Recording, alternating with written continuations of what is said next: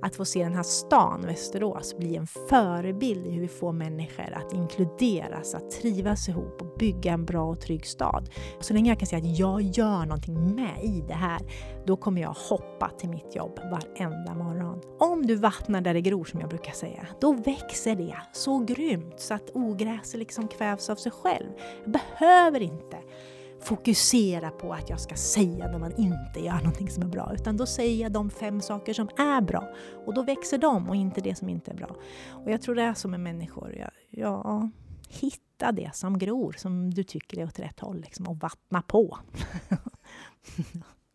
När jag träffade dagens gäst i Västeråspodden inför den här inspelningen så var bland det första hon sa att hon är riktigt kass när det gäller teknik.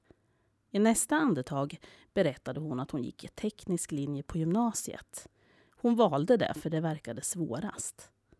Det är så jag uppfattar henne, energisk och med en vilja att ta sig an problem när de uppstår. Med ett stort engagemang och omsorg. Idag har hon valt en helt annan bana än tekniken.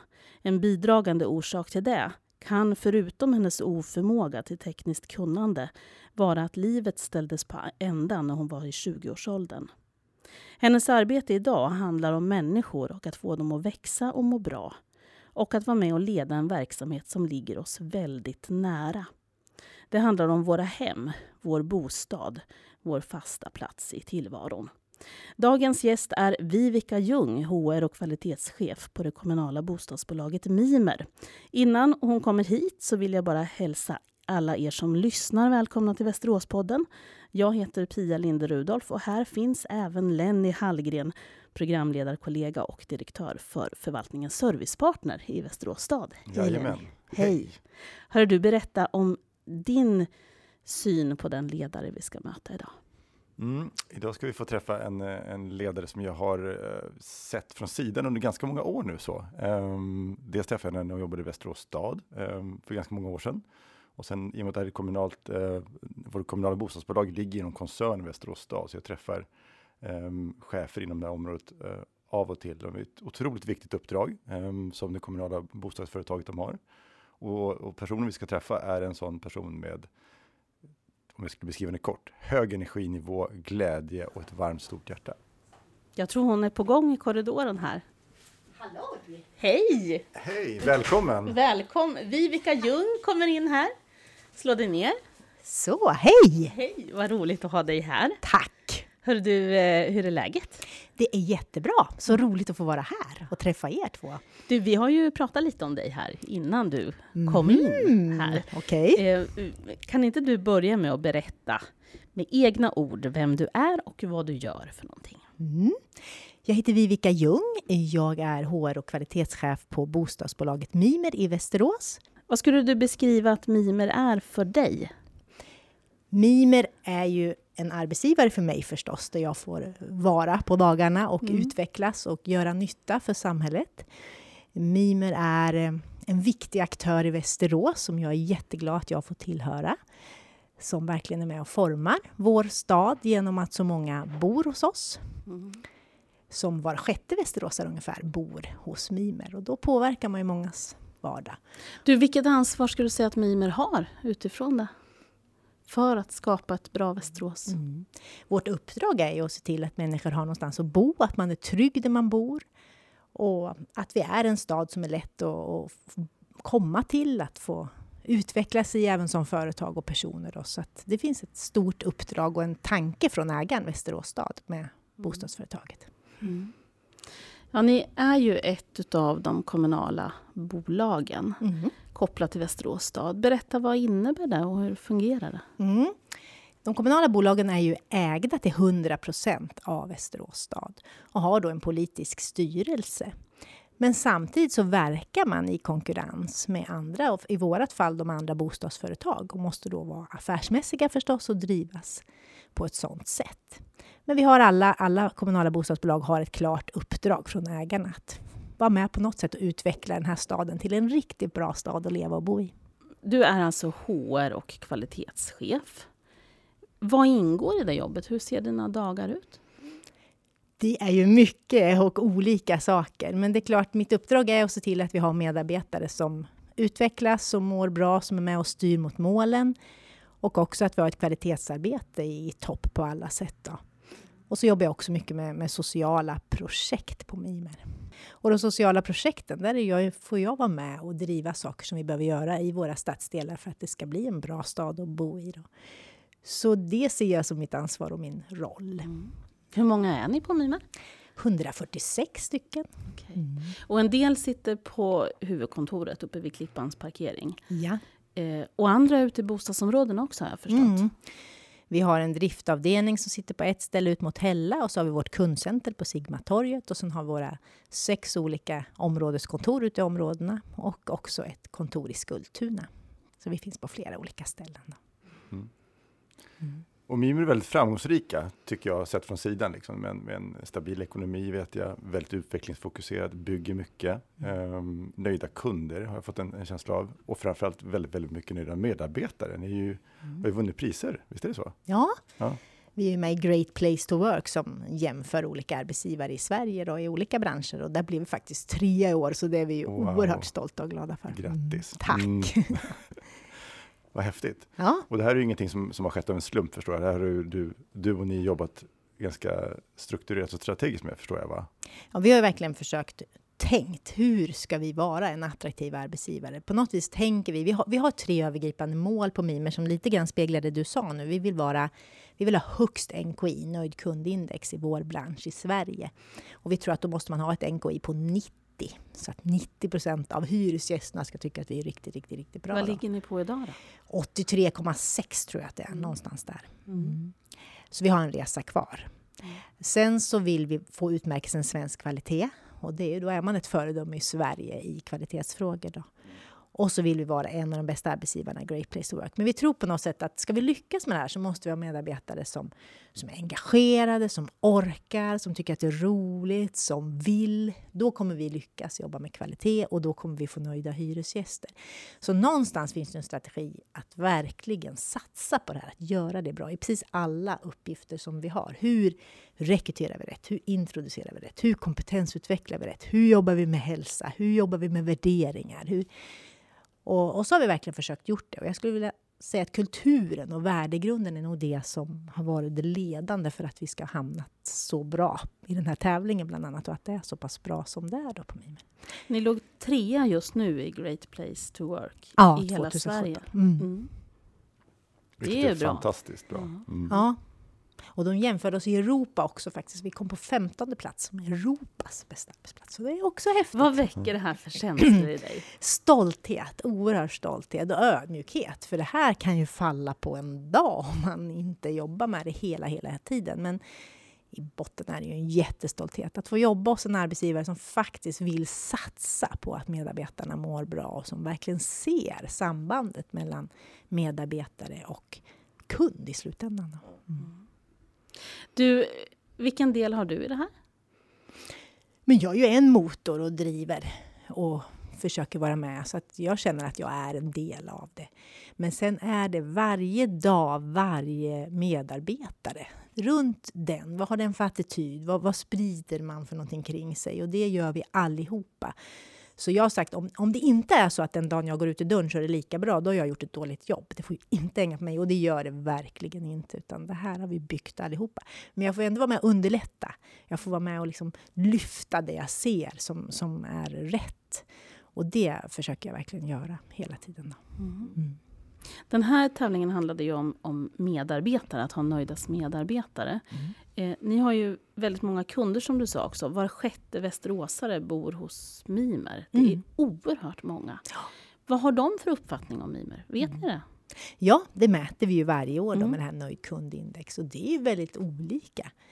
Eh, jag tror man är rätt nöjd med Mimer. Vi har höga betyg om man jämför med andra bostadsföretag i Sverige, men det finns också saker som som vi skulle kunna göra bättre. Vi, alla är inte trygga, alla känner inte igen sig i sina områden. Det händer mycket i vårt samhälle. Det måste vi ta på allvar och lyssna in. Och sen blir det dyrt också. Vi behöver bygga om och renovera och många människor känner att oj, nu drar hyran iväg. Men det är som jag sa då, vi jobbar ju, vi kan inte subventionera hyran mer än, alltså vi måste ju ta den hyra som det kostar. Men det här är också någonting att ta med sig och det gör att det är klart inte alla älskar mimer. Det finns mycket saker. Och vi kan hela tiden bli bättre på att möta kunder tror jag och finnas där ute och så. Mm. Det här är ju väldigt komplext för det kan ju handla om om kunder som har bott i sina lägenheter hela livet. Mm. Haft en hyra och så plötsligt får Mimer för sig att här ska det renoveras. Eller det behövs renoveras av olika anledningar. Mm. Och så stiger hyran och man inte kan bo kvar. Ja. Och då jobbar vi med olika sätt med det. Vi höjer ju inte hyran direkt. Vi gör trappstegshyror en sån gång så man ska kunna ställa om och vi försöker göra, hjälpa. Ibland kan det vara så att man har bott hela sitt liv och så är man kanske nästan bara en eller två personer och bor i en fyra, en femma. Då försöker vi ge förtur att kunna flytta i samma område men till en mindre lägenhet. Och vi gör så gott vi kan men det här är naturligtvis, det kostar pengar. Mm. det, mm. Samtidigt har det hänt mycket i stan när det gäller bostadspriser eh, på bostadsmarknaden. Eh, så jag antar att, att hyrorna blir högre av den anledningen också. Ja, så är det. Och det är dyrare att bygga om. Och det, är liksom, det är dyrt att bygga nytt också. Det är jättemånga som står i kö och vill ha en lägenhet men kanske inte till det priset som det kostar när vi bygger nytt. Vi måste ju ändå ta en hyra så det går ihop. Och, och det, mm. Så det, det finns lite att bita men, men jag tänker de som då har bott i en lägenhet och haft sin hyra, bott där i 40-50 år kanske mm. och helt plötsligt så höjs hyran, den renoveras. Eh, och, så har man valet att antingen betala den höga hyran eller ge sig ut på bostadsmarknaden igen som ser annorlunda ut än för 40-50 år sedan, vilket är naturligt. Men det här är ändå människor som har bott i de här lägenheterna. Mm. Vilket ansvar har ni som bostadsbolag där att mm. faktiskt se till att det skapas ett hållbart boende för dem? Mm. Ja, vårt ansvar nog är att skapa bra bostäder för alla så gott vi kan, men det är inte vårt ansvar och se till att folk har råd att bo i det vi gör. Vi, vi ska naturligtvis ha vettiga, marknadsmässiga, bra hyror och inte ta ut någonting hutlöst på något sätt. Men det är inte vårt ansvar. Det är faktiskt måste komma från andra håll om det är så att man behöver stöd med det. det mm. Så är det, men vi måste ju tänka smart. Här behöver vi hjälpas åt, hela samhället, och tänka smart. Hur kan vi lösa de här frågorna? Hur kan mm. vi göra om på ett bättre sätt kanske? Jag vet inte, det här, skulle, det här behöver vi hjälp med att tänka till. Ja, vi bollar de här sakerna hela tiden hos oss. Hur gör vi på bästa sätt? Mm. mm. Du, det, det, byggs oerhört mycket i Västerås nu. Mm. Går man 15 år tillbaka så var det inte alls som det är nu. Eh, hur ser du på den här utvecklingen? Hur är det att jobba i den? Liksom? Ja, det händer ju mycket. Och det är ju roligt. Det är roligt att se fina hus byggas upp. Jag är jätteglad över Nordanbyängen när man kommer in från den delen av stan och det är så vackert och det byggs upp där. Och, så det är absolut. Men vi behöver ju bygga och vi vill ju bygga fina hus. Vi vill bygga med kvalitet. Vi vill bygga det som efterfrågas. Och det här är ju inte alltid lätt. Vi vill, som sagt, vi skulle vilja bygga mycket billigare. Och nu försöker man ju med investeringsbidrag och annat att lösa det här. Vi hjälps åt, liksom flera på marknaden. Men, men i botten på Mimer är det roligt. Det är full rush på vår byggavdelning och vi får bolla idéer och göra fina boenden och fina boendemiljöer. Så det, mm. det tycker jag är roligt. Mm. Jag tycker det är väldigt spännande att, att sitta och lyssna på eh, när du berättar. För det är någonstans ett bevis på hur livet kan förändras och ta olika vägar. Eh, du började nämligen på en helt annan bana från början. Du började på tekniskt gymnasium i Örebro. Ja. Varför valde du tekniskt? Du sa att du var sämst på teknik när vi såg sist inför den här inspelningen. Jag tror jag hade dålig självkännedom när jag var 16 och skulle välja gymnasium. Nej, men jag tänkte nog att ja, men fyra år tekniskt, då har jag ett jobb. Det är nog det svåraste, så det är lika bra jag kör det på en gång. Så liksom, jag visste inte alls vad jag ville bli eller så. så att, jag hoppade på det och det ångrar jag inte. Det var jätteroliga två år tills jag sen då insåg när man skulle välja inriktning att nej, byggkemi, nej det fun funkar liksom inte. Så då hoppade jag av. Vad gjorde du då? Då, då började jag jobba. Jag jobbade extra samtidigt på Åhléns varuhus i Örebro, så då fortsatte jag full tid där under en period. Mm. Men du är född och uppvuxen i Örebro? Ja. ja. Eh, vad hände sen? Hur hamnade du i Västerås? Jag var med i en bilolycka 1988 på väg upp till fjällen med min man. Då var du en 19, 20? Ja, 19. Ja. Mm. Och då blev jag så pass dålig efter den här olyckan. Och min mamma och pappa bodde i Västerås då. Och eh, min pappa jobbade på en bilfirma här och min man var också bilsäljare så han fick jobb här och jag tyckte det var skönt att flytta hem under min rehabilitering. Och även om jag hade min man så var det också skönt att ha mamma och pappa då den perioden så då valde vi att flytta hit. Du, eh, hur allvarligt var det efter olyckan? Vad hände? Ja, det var allvarligt. Jag eh, hade hjärnblödning, hamnade i koma, bäcket var på, bäckenet var på båda sidorna, lungorna var punkterade, käken, tänderna var trasiga, benen. Det mesta var trasigt. Mm. Kom du ihåg, hade du minnen eller vad, vad hände? Nej, jag minns inte olyckan alls. Jag minns när vi fika innan och sen minns jag ingenting förrän jag vaknade upp i Örebro och då har jag legat på Mora länge och så. Jag har varit borta. Och när jag vaknade så mindes jag heller inte ord längre, för det var liksom bort. Jag mindes inte människor, så alla människor som kom och hälsade på visste jag inte vilka de var. Men det jag mindes när faster Reidun kom, så var det vad jag kände för henne. Alltså jag, hade, jag visste precis, och jag älskar min faster, fast jag visste inte att det var en faster. Men, så känslorna fanns där. Det var en stark upplevelse för mig att att det människor har sagt eller det de är, eller det fanns inte längre, för det satt här uppe liksom, och det var om. Gärna. Men hjärtat, eller jag vet inte hur det funkar rent fysiologiskt, men det fanns kvar. Och, ja, men det var en jobbig period förstås. Det var, jag, jag talade inte om för någon, och vem är du? Utan jag fick liksom viska då till mamma och Jörgen, min man. Vem är det här? Och, men det var ganska jobbigt. Jag kunde inte prata heller förrän jag fick orden igen. Jag fick lära om allting. Mm, så det tog ett litet tag. Hur har det här påverkat dig i ditt bemötande av människor och i ditt yrkesliv idag? Mm. Jag har alltid den känslan att vad lämnar jag en människa när jag går ur ett rum? Vad har jag lämnat? För att istället då, på något vis blev det för mig, istället för vad jag säger eller titlar eller var jag bor, det är inte så viktigt. Men vad lämnar jag människan med för känsla?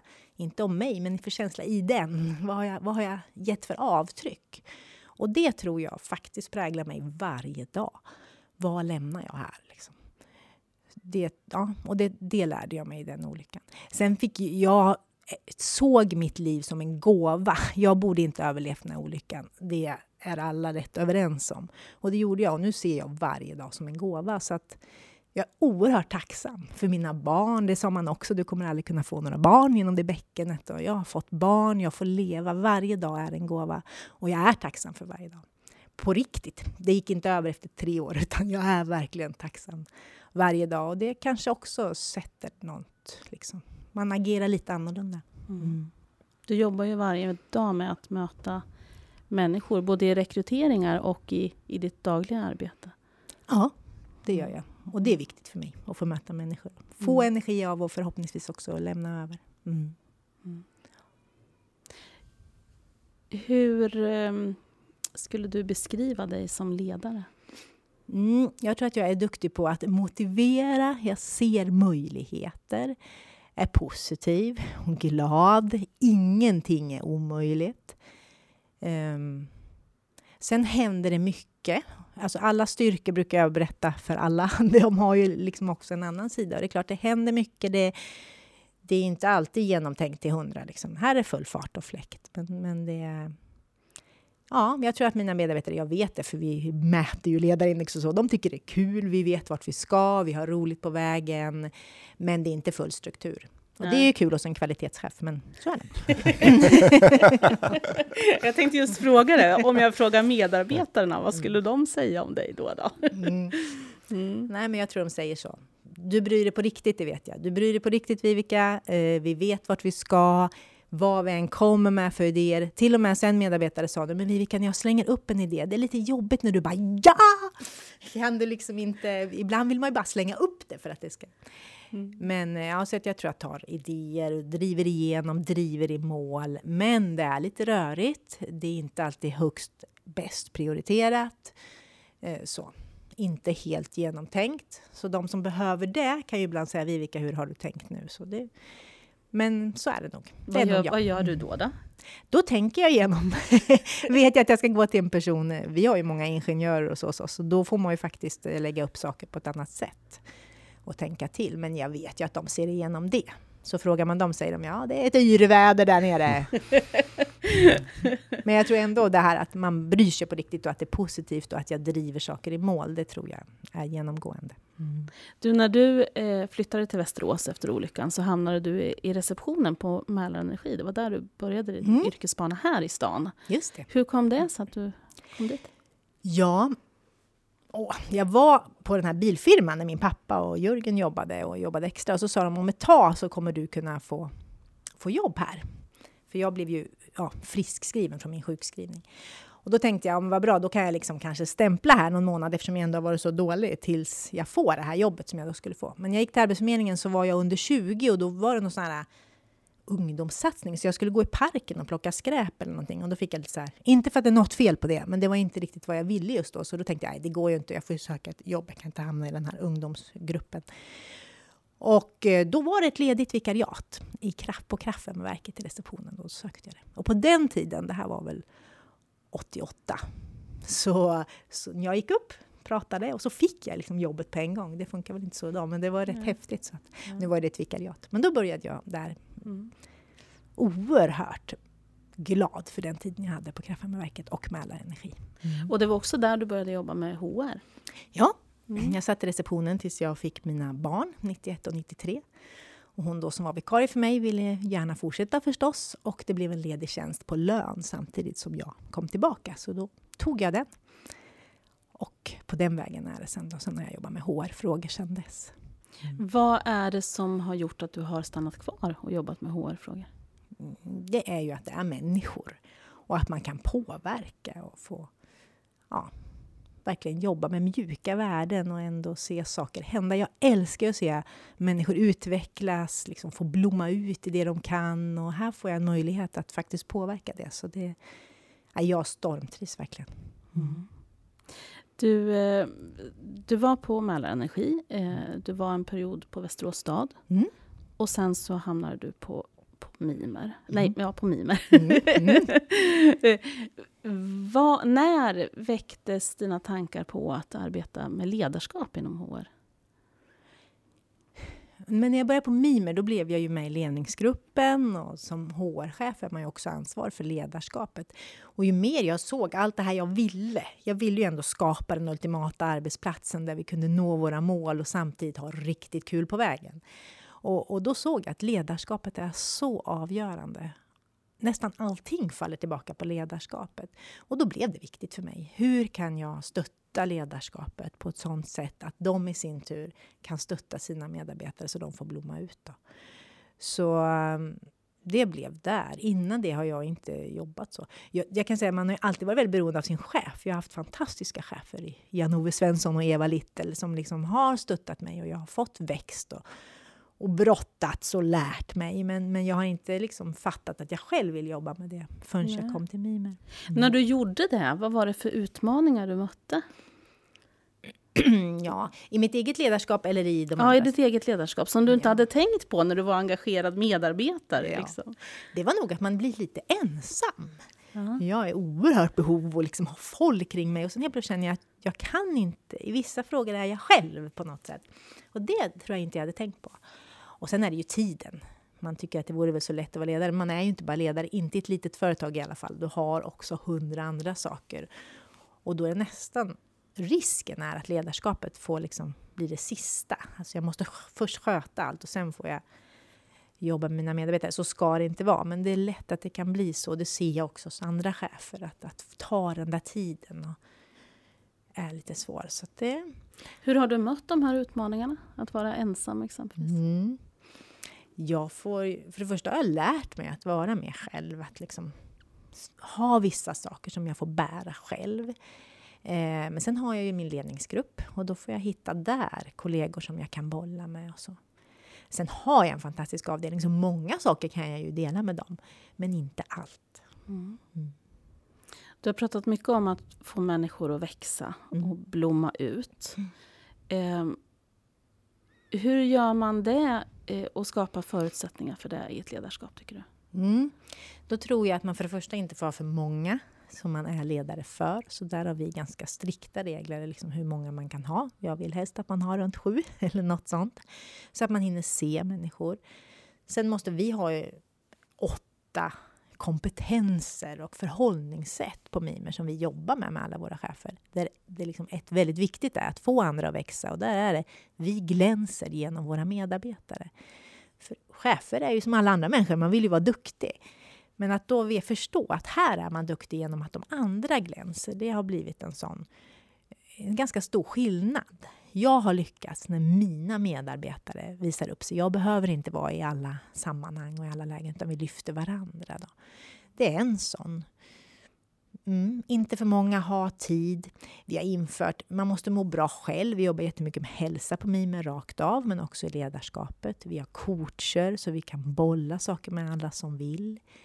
Eh, vi har mötesfria fredagar där vi bara är med vår grupp. Där, då, det är inte alla, ibland kan det vara ett akutmöte, då får vi ta det en fredag. Men vi bokar inte in oss då, därför att någon gång, man kan inte sitta möten jämt, man måste finnas för sina medarbetare. Då har vi valt att fredagarna är medarbetarnas. Vi sprider stories hela tiden, försöker att verkligen lyfta medarbetare och att ledarna då får liksom hitta vad vi kan lyfta. Vi träffar alla chefer en gång i månaden, en halv dag och peppar och går igenom och samlar ihop oss och vi är enade, för de är också ensamma. Så vi behöver liksom hålla ihop då. Mm. Vi är 23 chefer även nu. Mm. Mm. Ja, det är en eh, intressant verksamhet på det sättet att en del jobbar på Mimers huvudkontor och andra är ute i bostadsområdena. Mm.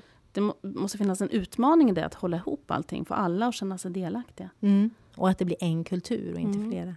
Vår, vår vision är ju att vi ska bli Sveriges bästa bostadsföretag och eh, våra värderingar är omtanke, nytänkande, engagemang som blir One. One kör vi mycket med. One är också då ett Mimer. Mm. Nu ska vi få glädjen att flytta till ett gemensamt kontor 2019. Ja, just det. Mm. Vad spännande. Ja, ihop med Mälarenergi och Vafab Miljö.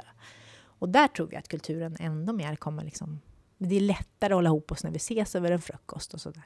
Och det får ändå inte bli då att vi tappar synligheterna i områdena. Det här är en utmaning för oss. Sen ska vi ut, för vi behöver finnas för våra hyresgäster. Men att vi ändå samlar ihop oss och hittar stödet i varandra mm. i ett gemensamt kontor. Så det känns bra. Mm. För mig beskriver ett, ett väldigt modernt ledarskap och en, en, organisation som är verkligen byggt strukturerat från, från medarbetarna och sen att nå sina mål. Det är ju mm. otroligt modernt, det är väldigt forskningsbaserat vet jag, det ni mm. gör så. Um, så På det, vilket sätt då? Uh, ja, den moderna forskningen kring ledarskap och medarbetarskap visar ju liksom att, att medarbetare behöver bli sedda, hörda, bekräftade, känna en trygghet, jobba med utveckling, um, ta hand om sin, sin hälsa. Både fysisk och psykosocial hälsa är ju jätte, jätteviktiga parametrar. Och precis som, som vi, Viveka och Mimer beskriver så, så visar forskning också att medarbetare som får de parametrar tillgodosedda, de presterar helt enkelt bättre, eh, får nöjdare kunder, en ekonomi i balans och folk vill börja jobba där. Det är mycket attraktionskraft i det här också. Så. Eh, jag tycker det är otroligt häftigt att höra så. Och det här har vi mitt ibland oss och det här, eh, det är kul att få lyfta fram det, för det, det är inte alltid vi pratar om, om den, den häftiga resan ni gör. Så. Att, eh, Mm. Känner stolthet, det gör jag när jag hör det kan jag säga. Vad härligt. det. det gör jag. Ja. Det är jätteroligt. Mm. Du nämnde Mimers eh, värdeord, eller ledord. Mm. Omtanke, nytänkande och engagemang. Mm. Eh, hur skulle du säga att de här ledorden finns med i er verksamhet? Hur märks den ute i bostadsområden? Och så? Mm. Vi vill att det ska genomsyra allt vi gör. Vi brukar säga att alla ska alltid leva vår värdegrund. Och då är det ju oavsett om vi är på kontoret eller om vi är ute i våra bostadsområden. Det som är roligt är att när, när, folk kommer till vårt kontor och bara möts i dörren så brukar de säga Wow, vilken omtanke och vilket engagemang det finns där. Så jag tror att det liksom genomstrålar hela vår organisation och alla våra medarbetare. Vi jobbar med det här oerhört strukturerat i alla led i allt vi gör. Sen om man skulle fråga en hyresgäst så tror jag också att det märks. De kanske inte skulle säga de orden direkt, men vi bryr oss om våra hyresgäster. Det är fantastiskt att åka runt med kvartersvärdarna. De vet namn på varenda person, de vet omständigheter, de, alltså de hjälper människor. Det är sådana stories ibland. Så det är också en balans det där med hur mycket omtänksamhet och affärsmässighet vi ska ha. Men, men det väger till omtänksamhet och det är okej okay för oss att det är så. Nytänkande alla medarbetare vet att de har två uppgifter. Att utföra sitt jobb och att utveckla sitt jobb. Och vi jobbar just nu väldigt strukturerat med nytänkande verkstäder och med förslagsråd. Och det införde vi för några månader sedan och då, då var en första farhågan i ledningsgruppen men det kanske inte kommer in några förslag till det där förslagsrådet. Jag tror jag hade 38 förslag nu den första du, Vad kan det omgången. vara för förslag då? Jag har sagt så här, om, om man märker någonting som medarbetare går och irriterar sig på, eller framförallt kunder irriterar sig på, då är ju det något som liksom gnor. Och då, behöver det, då kan det bara vara att man talar om det. Det här är något som inte är bra. Mm. Vad kan det vara då? Exempelvis? Mm, det är för kallt i lägenheterna. Ja. Och så har vi ingen riktig lösning på det. Då gör vi en förslagsverkstad. Och då samlar vi alla som vill, plockar in folk utifrån. Nu är det alldeles nytt det här, men plockar in lite spännande, kul folk från andra branscher. Och så sätter vi oss och bara spånar. Och då finns det inga hinder, inga det går inte. Bara slår upp idéer på hur skulle vi kunna lösa det här. Och sen försöker vi tratta ner. Nu har vi inte gjort, den här första är augusti, förslagsverkstad, men det är flera grejer på väg in där. Bland annat ordningen i tvättstuga och miljöbod, eh, där vi vill ha rökfritt. Jag tror det är de två första nytänkande verkstäderna vi ska ha då. Annars kan man ha ett förslag. Och det hade vi förra veckan. Då hade vi fyra medarbetare som vill komma till rådet. Och då är vi några stycken och så samlar vi ihop lite folk som passar för det här förslaget. Och så får man lägga sitt förslag. Och vad kan det vara för förslag? Jag ska ta något. Vi ja. hade en medarbetare som Sandra Randberg. Hon kom med förslaget. Kan man inte få skypa med en hyresgäst om man är nyanländ och inte kan svenska? Det kanske finns hyresgäster som vill hjälpa till eller som är lite ensamma. Och så kan man få lära sig språket den vägen. Och då kommer de, kanske bara med en sån kort sak. Och då sitter vi där, då hade jag bjudit med Hyresgästföreningen och vi är stycken. Och så bara bollar man med henne. Men har du tänkt på det här? Varför gör vi det inte? Vad behövs för teknik? Och så hjälps vi liksom åt för att hon ska få ett bättre underlag och gå till chefsgruppen. Ni är som någon slags jury som sitter ja. där. Ja. Lite, ja. Fast, fast vår uppgift är bara att lyfta den här ja, medarbetaren, men på allt sätt försöka mm. hjälpa. Så då kan de få åka, hon ska då få ta reda på Läkerol, ha något liknande, så då får hon göra studiebesök där. Eller, vi försöker liksom hitta så hon ska gå vidare. Sen kommer hon till chefsgruppen i september eller oktober. Hon får välja själv när hon är färdig. Och då blir det flipp eller flopp där. Mm. Och säger man då flipp, och då har hon ett utarbetat bra förslag, för det har vi hjälpt henne med. Eh, då kör vi det. Så det här är ett sätt också att få in idéer. Men det kan vara allt möjligt. En annan hade att vi har så mycket pappersfakturer fortfarande, en från ekonomiavdelningen. Då jobbar vi fram hur hon ska lägga fram ett förslag, hur vi ska få bort det. En tredje hade att vi skulle ha miljövärdar i områdena och det har liksom varit massa olika. Men du, om det nu mm. skulle bli flopp då? Mm. Hur gör man då som ledare för att ändå att den här medarbetaren ska ha lyfts av det här och fått blomma av det här? Mm. Men jag tror att har man fått jobba ordentligt med ett förslag och sett vad som är fördelarna och också vad som är det svåra. Och det svåra är ofta kostnad och tidsåtgång. Då kan man förstå att det gick inte. Men att gå runt och ha idéer och liksom kanske sätta, säga till någon och det inte händer något, det tror vi är mycket värre. Här får man verkligen förstå varför det i sådana fall inte blir. Och så är det också så att vi kanske tycker en del förslag är bra, men vi kan inte göra allting nu. Och, och, då får man också förstå det, att nu är mitt förslag nedprioriterat, för vi ska göra de här fyra sakerna först. Men att de är med. Och att det är de, samma sak, det är de som gör det. För vi kunde ju enkelt gjort det, lämna det till din chef och så får chefen gå till chefsgruppen. Nej, här är det medarbetaren som glänser och som får åka runt i Sverige eller vad det nu är och lära sig om det här och, och komma med sitt förslag, om man vågar och törs. Men vi har sådana medarbetare. Så hittills har ingen sagt att den inte vill i alla fall. Utan, och mm. vill man inte, då får någon annan ta det. Underbart. Mm. Jätte, jättebra exempel verkligen. Så. Ja. ja. så det är nytänkande, mm. engagemang ja, men det, man blir engagerad om man, om man får vara med och tycka och tänka och så. Så det tror jag också genomstrålar oss, även ut oss kund. Så. Mm. Men jag tror att det är viktigt, har man en värdegrund så måste den finnas i alla parametrar. Vi lönesätter efter värdegrunden, vi har medarbetarsamtal i värdegrunden, vi gör liksom allt utifrån värdegrunden. Vi har one-träffar fyra gånger om året där vi liksom pratar om verksamheten, men det är ju one liksom i, i grunden hela tiden. Så att, mm. Bra. Social hållbarhet mm. nämnde du i början så. Det, mm. det är inte otroligt viktigt alltså för, för alla storstäder ska jag, kan konstatera och även här i Västerås. Våra politiker har ju pratat mycket om social hållbarhet som ett av de viktigaste områden just nu. Ja. Um, kan du berätta lite om ditt och ert arbete? Ja, vi jobbar i, sedan ett år tillbaka med Propellen bland annat, där vi har fått bidrag härifrån Västerås stad. Och där jobbar vi med nyanlända personer som vi vill ha ut i arbete. Vi tror att inkludering väldigt mycket beror på om man får ett jobb. Och för att få ett jobb så tror vi att man behöver kunna svenska. Det är så i Sverige lite grann, man behöver kunna språket. Man behöver få möta människor och känna kulturen och man behöver få förstå vår kultur. Och då skapade vi det här utifrån jobb.mimer som är ett koncept som vi har haft sedan 2005 där vi hjälpt arbetslösa ut i jobb. Men vi skruvar om det lite grann och så jobbar vi med nyanlända. Så sen augusti förra året till maj nu då, så har 53 nyanlända personer i etableringsfasen fått gått propellen och av dem så vet jag att i fredags hade 18 fått jobb och flera utbildning. Och så, så det är Jättebra. jättefina siffror. För de här behöver ofta, ja, hälften får jobb efter sju år ungefär. Och det var- här tyckte vi var helt horribelt när man tittar statistiskt. Och nu får vi, när den sista gått ett år, vi, vi har sagt att vi ska ha 50% på ett år och det ser ju ut, för vi är redan vid 40-50% och då har ju en del bara gått, ja, avslutat för någon månad sedan. Så det är fantastiska siffror. Och då har de här människorna verkligen fått lärt sig vår kultur, de har fått haft språkpraktik ute i företag. 12 av dem har varit hos Mimer och varit hos oss och de har fått hjälp på alla sätt att möta människor och prata svenska och, och så. Så att det är ett jätte... Härligt projekt.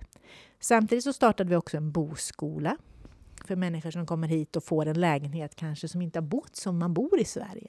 Och det här skapar konflikter i våra områden.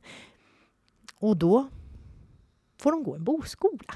och då får de komma till ett hem där de får verkligen sitta i ett vardagsrum och lära sig hur man byter proppar och hur man sparar energi. De får vara i ett kök och lära sig att städa i ett, vå- våra kök. Hur, hur gör man med parkettgolv och så vidare när man kanske är van med stengolv. Och man får titta hur våra spisar funkar. Induktionshällar, varför funkar inte kastrullen? Alltså det är massa som vi tar för givet som inte alla människor vet. Du, vad finns det för eh, kultur i ett svenskt bostadsområde här i Västerås eh, som inte finns i lik, liknande städer i andra länder som man behöver lära sig när man kommer till Sverige? Jo, men det är lite hur, hur grannar fungerar, hur, hur man släpper sina barn kanske, hur man, hur man låter på kvällar. Man kanske inte är van att bo i, i ett hus med många, många andra. Då behöver man lära sig det. hur man röker och inte röker. Det finns saker. Sverige är ganska unik, fast vi inte tror det. Och man behöver förstå hur det är. Sortera sopor. Mm. Ja, men va? Det gör man inte på det sättet i alla andra länder. Vi får ju många som kommer från Afrika, Somalien. Och de kan inte läsa, många av dem, och så sätter vi upp massa lappar och skickar ut. Det hjälper inte. Det finns mycket som... som Ni har en eh, just somalisk bovärd som ni har anställt. Mm, en somalisk boinformatör. Boinformatör. Vad, vad bidrar denne med? Mm. Han kan ju tala, Abdillah heter han, han kan tala med de här människorna då, som kanske inte kan läsa. Han är hemma i hem och informerar, så här funkar det här. Och i boskolan så är han med och tolkar och finns med. Förra veckan så hade vi 17 somaliska familjer som ska flytta in på Nordanbyäng eh, som fick gå igenom. Och då hade Abdullahi kontaktat alla dem på deras språk och de känner ju också en trygghet i att han är från samma land. Han hade hämtat dem med minibuss allihopa.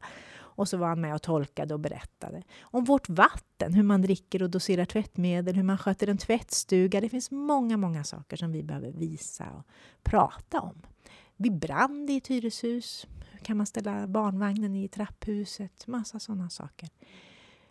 Så det är eh, också... Mm. Du, allt sånt här engagemang Mm. föds ju i någonting. Mm.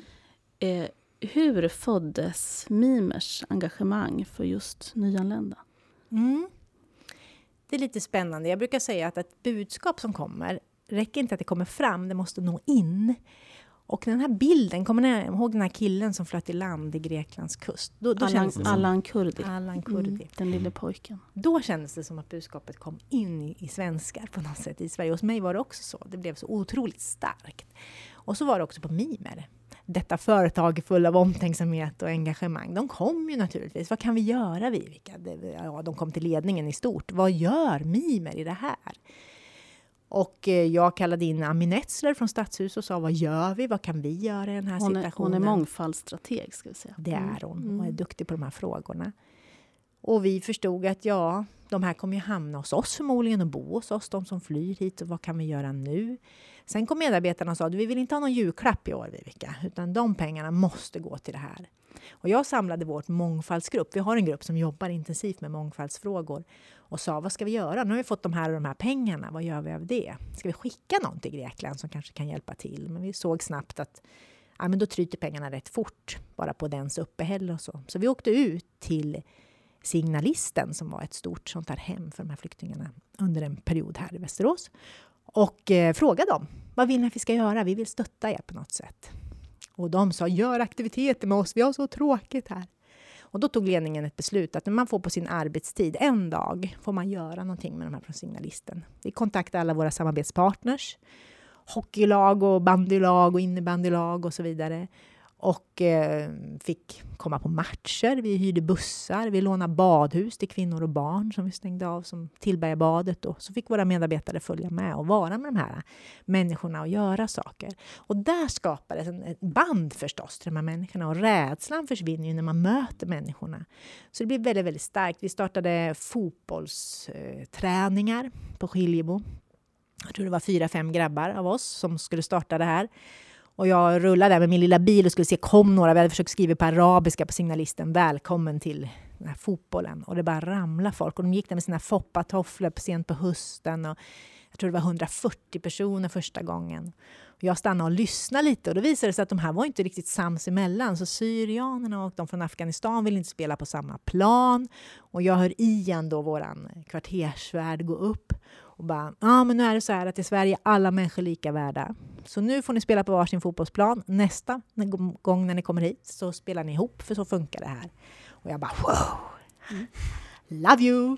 Ja, och sen så funkar det. Så sen har de spelat ihop. De hade ju inga fotbollsskor. Nästa gång hade han samlat ihop, han och hans, de andra då, killarna samlat ihop 300 par fotbollsskor. Så de här fick fotbollsskor allihopa.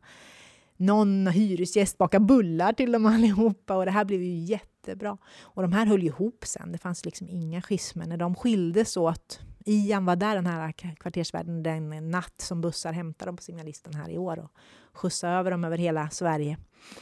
Och då såg han hur de här kramar varandra och lyckönskar varandra från olika kulturer och länder. Och det liksom, ja, vi fick vara med i det här. Och det skapade ett engagemang hos oss. Men grejen var att när vi kom ut i våra bostadsområden sen så small det. För där fanns ju inte det här. De hade ju inte träffat de här. De ser helt plötsligt hur folk får komma före i kön.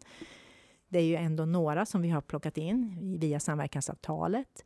Många har köat också, men, men det tänker man inte på. Man tycker liksom, nu kommer in massor och tar lägenheter. De kan inte bo. Vi hade inte boskolan ändå. Och det hände saker. Det blir konflikter kring sopsortering och annat som man inte tycker att de här människorna förstår och kan. Där fanns inte alls det här. Och då hamnar ju våra medarbetare i en, liksom, en jobbig situation. Vad säger jag nu? Och då tog vi ett beslut som jag tror är oerhört viktigt på Mime. Vi sa att vi kommer aldrig sopa något under mattan. Utan är det problem, så är det problem. Och då måste vi lösa dem. Och det var då vi startade Propellen, vi startade Boskolan. Vi startade Dela-kampanjen som handlar om att västeråsare, vi vill ju få med dem nu, att de kunde öppna sitt hem. Och vi tar liksom risk med hyra och allting och så får man ha en, en familj bo hos sig. Så vi har ju några familjer som bor ute hos västeråsare. Det startade vi också den hösten. Och vi jobbar liksom med olika saker nu. Men sopa inte under mattan. Säg inte att det inte finns för att då är det något rasistiskt eller något. Är det problem, är det problem. Och de är vi till för att ta tag i. En sån story, det är en kille som heter Micke Fredling. Nu tar jag upp honom utan att fråga honom först, men det vet jag att jag får. Han var nog inte jättepositiv till allt det här som hände liksom en skalad kille med tatueringar. Liksom. Jättehäftig Micke.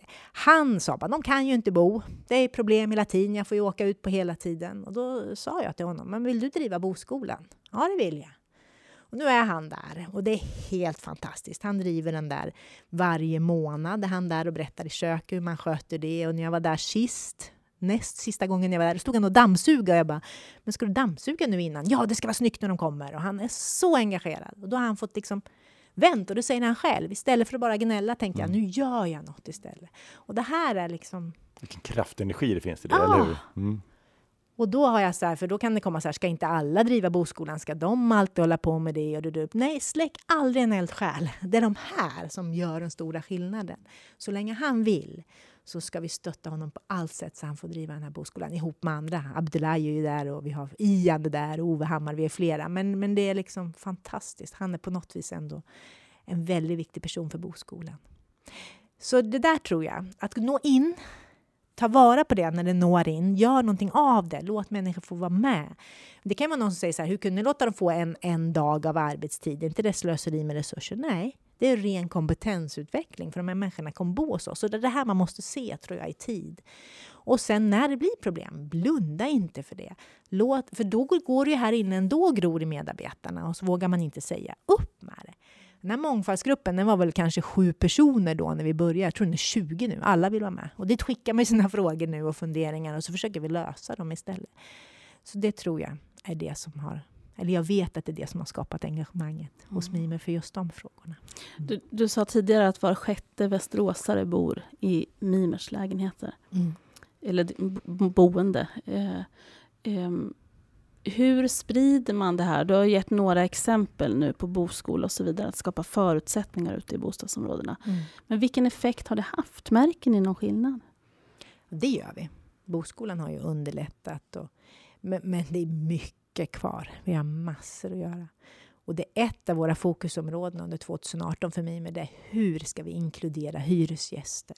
Vi har lyckats med medarbetarna, tycker jag, till stor del. Men hur lyckas vi med de andra, som av våra hyresgäster? Och där tror vi också på möten mellan människor. Vi vill skapa mötesplatser.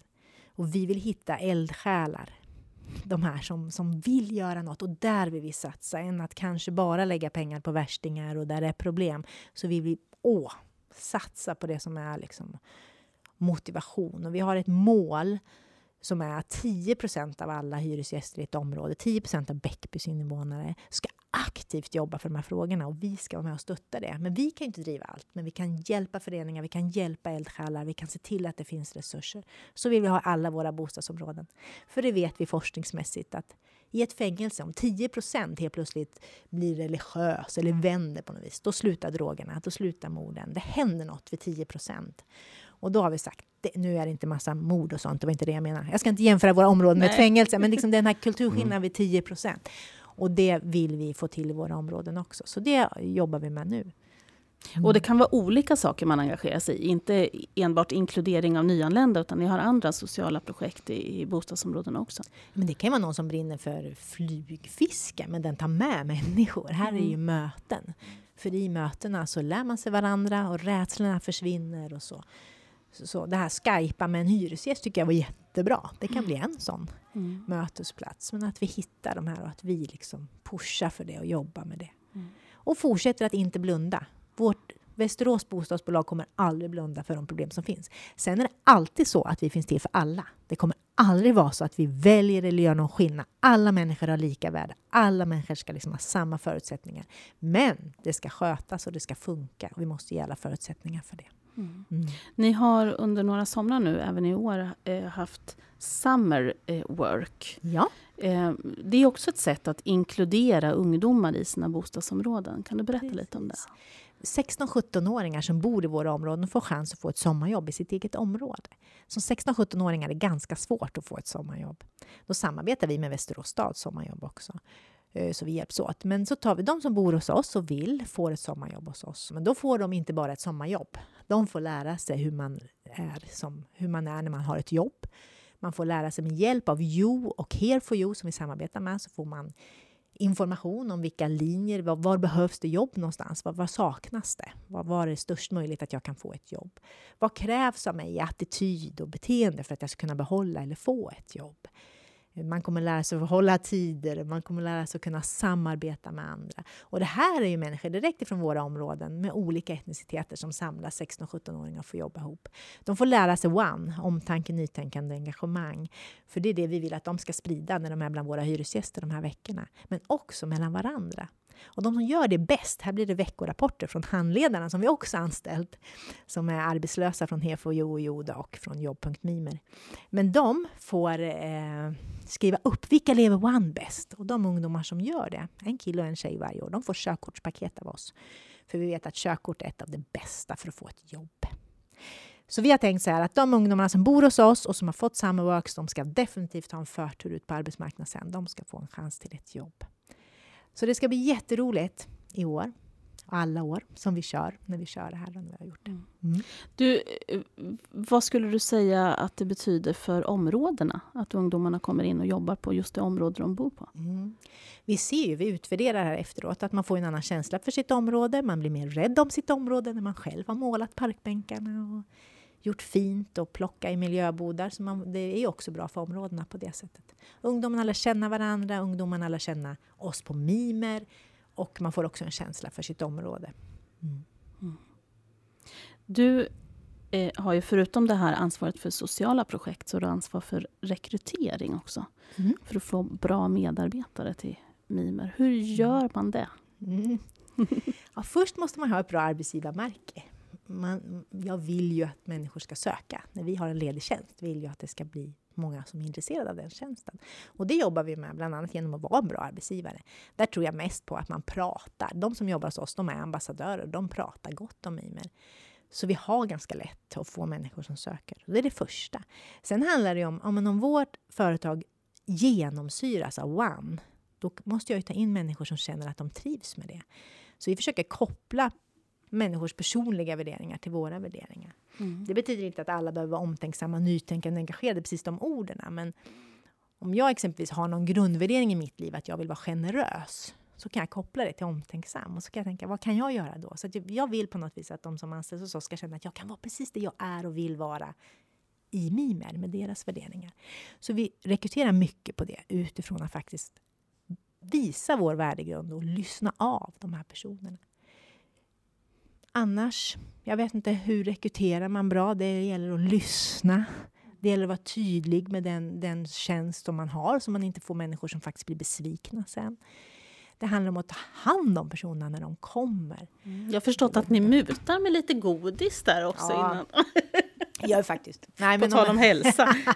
ja, om en person ska börja hos oss, när den ska börja hos oss, så, så 20 dagar innan är det, då åker jag och aktuell chef eller någon från HR ut till den gamla arbetsplatsen. Med en burk med godis med antal karameller för så många dagar är kvar, så man kan liksom räkna ner, ni vet. Så här. Och så får man lite information om sin mobiltelefon och sin mejladress så man kan förbereda sig. Men det där retar ju lite de andra medarbetarna där, att vi kommer med en godisburk. Det tycker jag är kul. Och ibland säger de, kan inte jag också få börja på Mimer? Jo då, Men, ja, men sen handlar det om att de kommer in i företaget. Vi har ett jätteomfattande introduktionsprogram första året. Man får jobba i sex olika block, lära sig allt. Man får träffa VD, hur styr man företaget? Man får lära sig hur ekonomin funkar. Man får se alla våra fastigheter. Man jobbar två dagar med mig på HR kring policies, men också kring värderingar. En hel dag är helt kring värderingar och koppla personlighet till företaget. Så. Det du beskriver nu är ju en stor omsorg kring medarbetare. Mm. Att eh, lyssna på och ta tillvara på deras idéer och se till att medarbetare växer. Eh, samtidigt så har du beskrivit en del av de sociala problem som faktiskt finns ute i områdena, mm. som medarbetarna också möter. Mm. Hur förbereder man sina medarbetare på, på mötet med det? Mm. Vi tror att förhållningssätt är väldigt avgörande för vad du får möta där ute också våra medarbetare får lära sig ett förhållningssätt som är rätt hållbart för att inte hamna i allt för stora konflikter och så.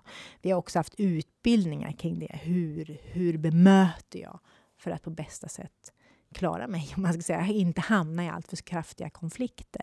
Det är viktigt. Men ibland gör man ju det ändå. Då tror jag ändå att veta att jag har full backup från min arbetsgivare. Det finns fullt stöd. Jag kommer få allt stöd och hjälp jag kan få. Det är en trygghet. Sen vet de också att de går inte in hem någonstans ensam om de känner sig oroliga. vi har inte någon sån effektivitet, liksom, du måste åka själv, du måste, utan ta med dig en kompis när det känns jobbigt, eller byt område, eller byt hyresgäst. Men sen kan vi inte skydda mot allt. Vi kan inte skydda mot allt, men allt vi kan göra för att man ska känna sig trygg och uppstöttad på alla sätt, att det finns liksom resurser runt omkring och att vi inte stressar ihjäl. Alltså, det får inte vara så, utan man måste kunna ha tid att tänka efter och göra bra val. Men naturligtvis händer det saker hos oss också. Då finns vi där, mm. på allt sätt vi kan. Hyresgästerna då? På tal om kvalitetsarbete och trygghet och mm. omsorg. Mm. Deras trygghet. Mm. Det jobbar vi också med det är ju det här ständigt, det gör alla bostadsföretag, men vi hoppas att vi är en förebild. Men vi gör ju trygghetsvandringar ihop med våra hyresgäster. Var känner ni er otrygga? Kan vi öka belysningen? Kan vi fixa i trapporna, i källargångar? Kan vi... Men det här med människor är ju ändå där. Och då tror jag ju på de här mötena. Då tror jag på att jobba aktivt med att människor får mötas. Du, var hittar du stöd och utveckling i ditt ledarskap? Ja, det är så att de kommunala bostadsföretagen runt om i Sverige, det finns ju ingen konkurrens. Man är ju på sin geografiska marknad. Så att vi bollar, jag har ett nätverk med Linköping, Norrköping, Uppsala, Gävle och så. Och vi bollar ju alla frågor och där har jag bollplank. I världens bästa ledningsgrupp, Mimers ledningsgrupp, bollar vi ju allt som är av den karaktären också nära. Sen är jag en fantastisk familj och man behöver nog stöd överallt liksom för att orka och få idéer och tankar. Mm. Mm. Alla de här människomötena som du gör, som du har beskrivit, vad betyder de för dig? Alltså det är ju både ger energi med människor. Det gör det inte alltid. Vissa människor ger inte energi. Men då är det en utmaning. För det finns ingen människa som inte vill lyckas, vara duktig. Det finns ju inte. Och, och då gäller det att hitta det. Då är det en utmaning. Och annars så ger det energi. Och om man är nyfiken, jag tänker åh, må jag aldrig sluta vara nyfiken. Då är ju varje möte så otroligt intressant. Vad kan jag lära mig här? Och när det inte går, då är det en liten utmaning. Var, varför går det inte? För det finns något där i alla. Mm. Jag vet, en del av mina kollegor kan säga så här, men är du inte mer tydlig med när man inte lever värderingarna eller liksom, säger inte upp folk och dududupp och det kommer väldigt lätt. men det behövs inte. Det kan hända att jag är blåögd eller konstig. Nej, men jag tror inte det. Om du vattnar där det gror, som jag brukar säga, då växer det så grymt så att ogräset liksom kvävs av sig själv. Jag behöver inte fokusera på att jag ska säga när man inte gör någonting som är bra. Utan då säger jag de fem saker som är bra. Och då växer de och inte det som inte är bra. Och jag tror det är så med människor. Ja, ja hitta det som gror, som du tycker är åt rätt håll. Liksom, och vattna på. mm. du, vad motiverar dig att fortsätta i mimer framöver? Ja, nu har ju vi våra mål 2020, mm. NKI 90. Där ska jag få vara med. Utmärkelsen svensk kvalitet. Jag ska få ta emot kungen, eller Victoria, eller vem det blir. Eller mina... Det jag, glän, jag glänser ju med mina medarbetare, så de får väl ta emot dem. Men i alla fall, jag ska få finnas där i bakgrunden och ta emot det priset och stå på pallen i Great Place to Work igen. Då. Det utmanar mig. Att få se den här stan, Västerås, bli en förebild i hur vi får människor att inkluderas, att trivas ihop och bygga en bra och trygg stad. Vision 2026, att jag får vara med där. Så så länge jag kan vara med och bidra, så länge jag kan säga att jag gör någonting med i det här, då kommer jag hoppa till mitt jobb varenda morgon. Så vi hoppas att det håller, men till 2020 tror jag att jag kan få vara med och bidra. Mm. Stort tack för att du kom hit. Tack Vivica att jag Jung. fick komma. Mm. Tack. tack. Vivica Ljung, kvalitets, HR eh, och kvalitetschef på Mimer. Jag heter Pia Linde Rudolf, det här var Västeråspodden och här fanns också Lenny Hallgren. Och vi säger hej till nästa gång vi hörs.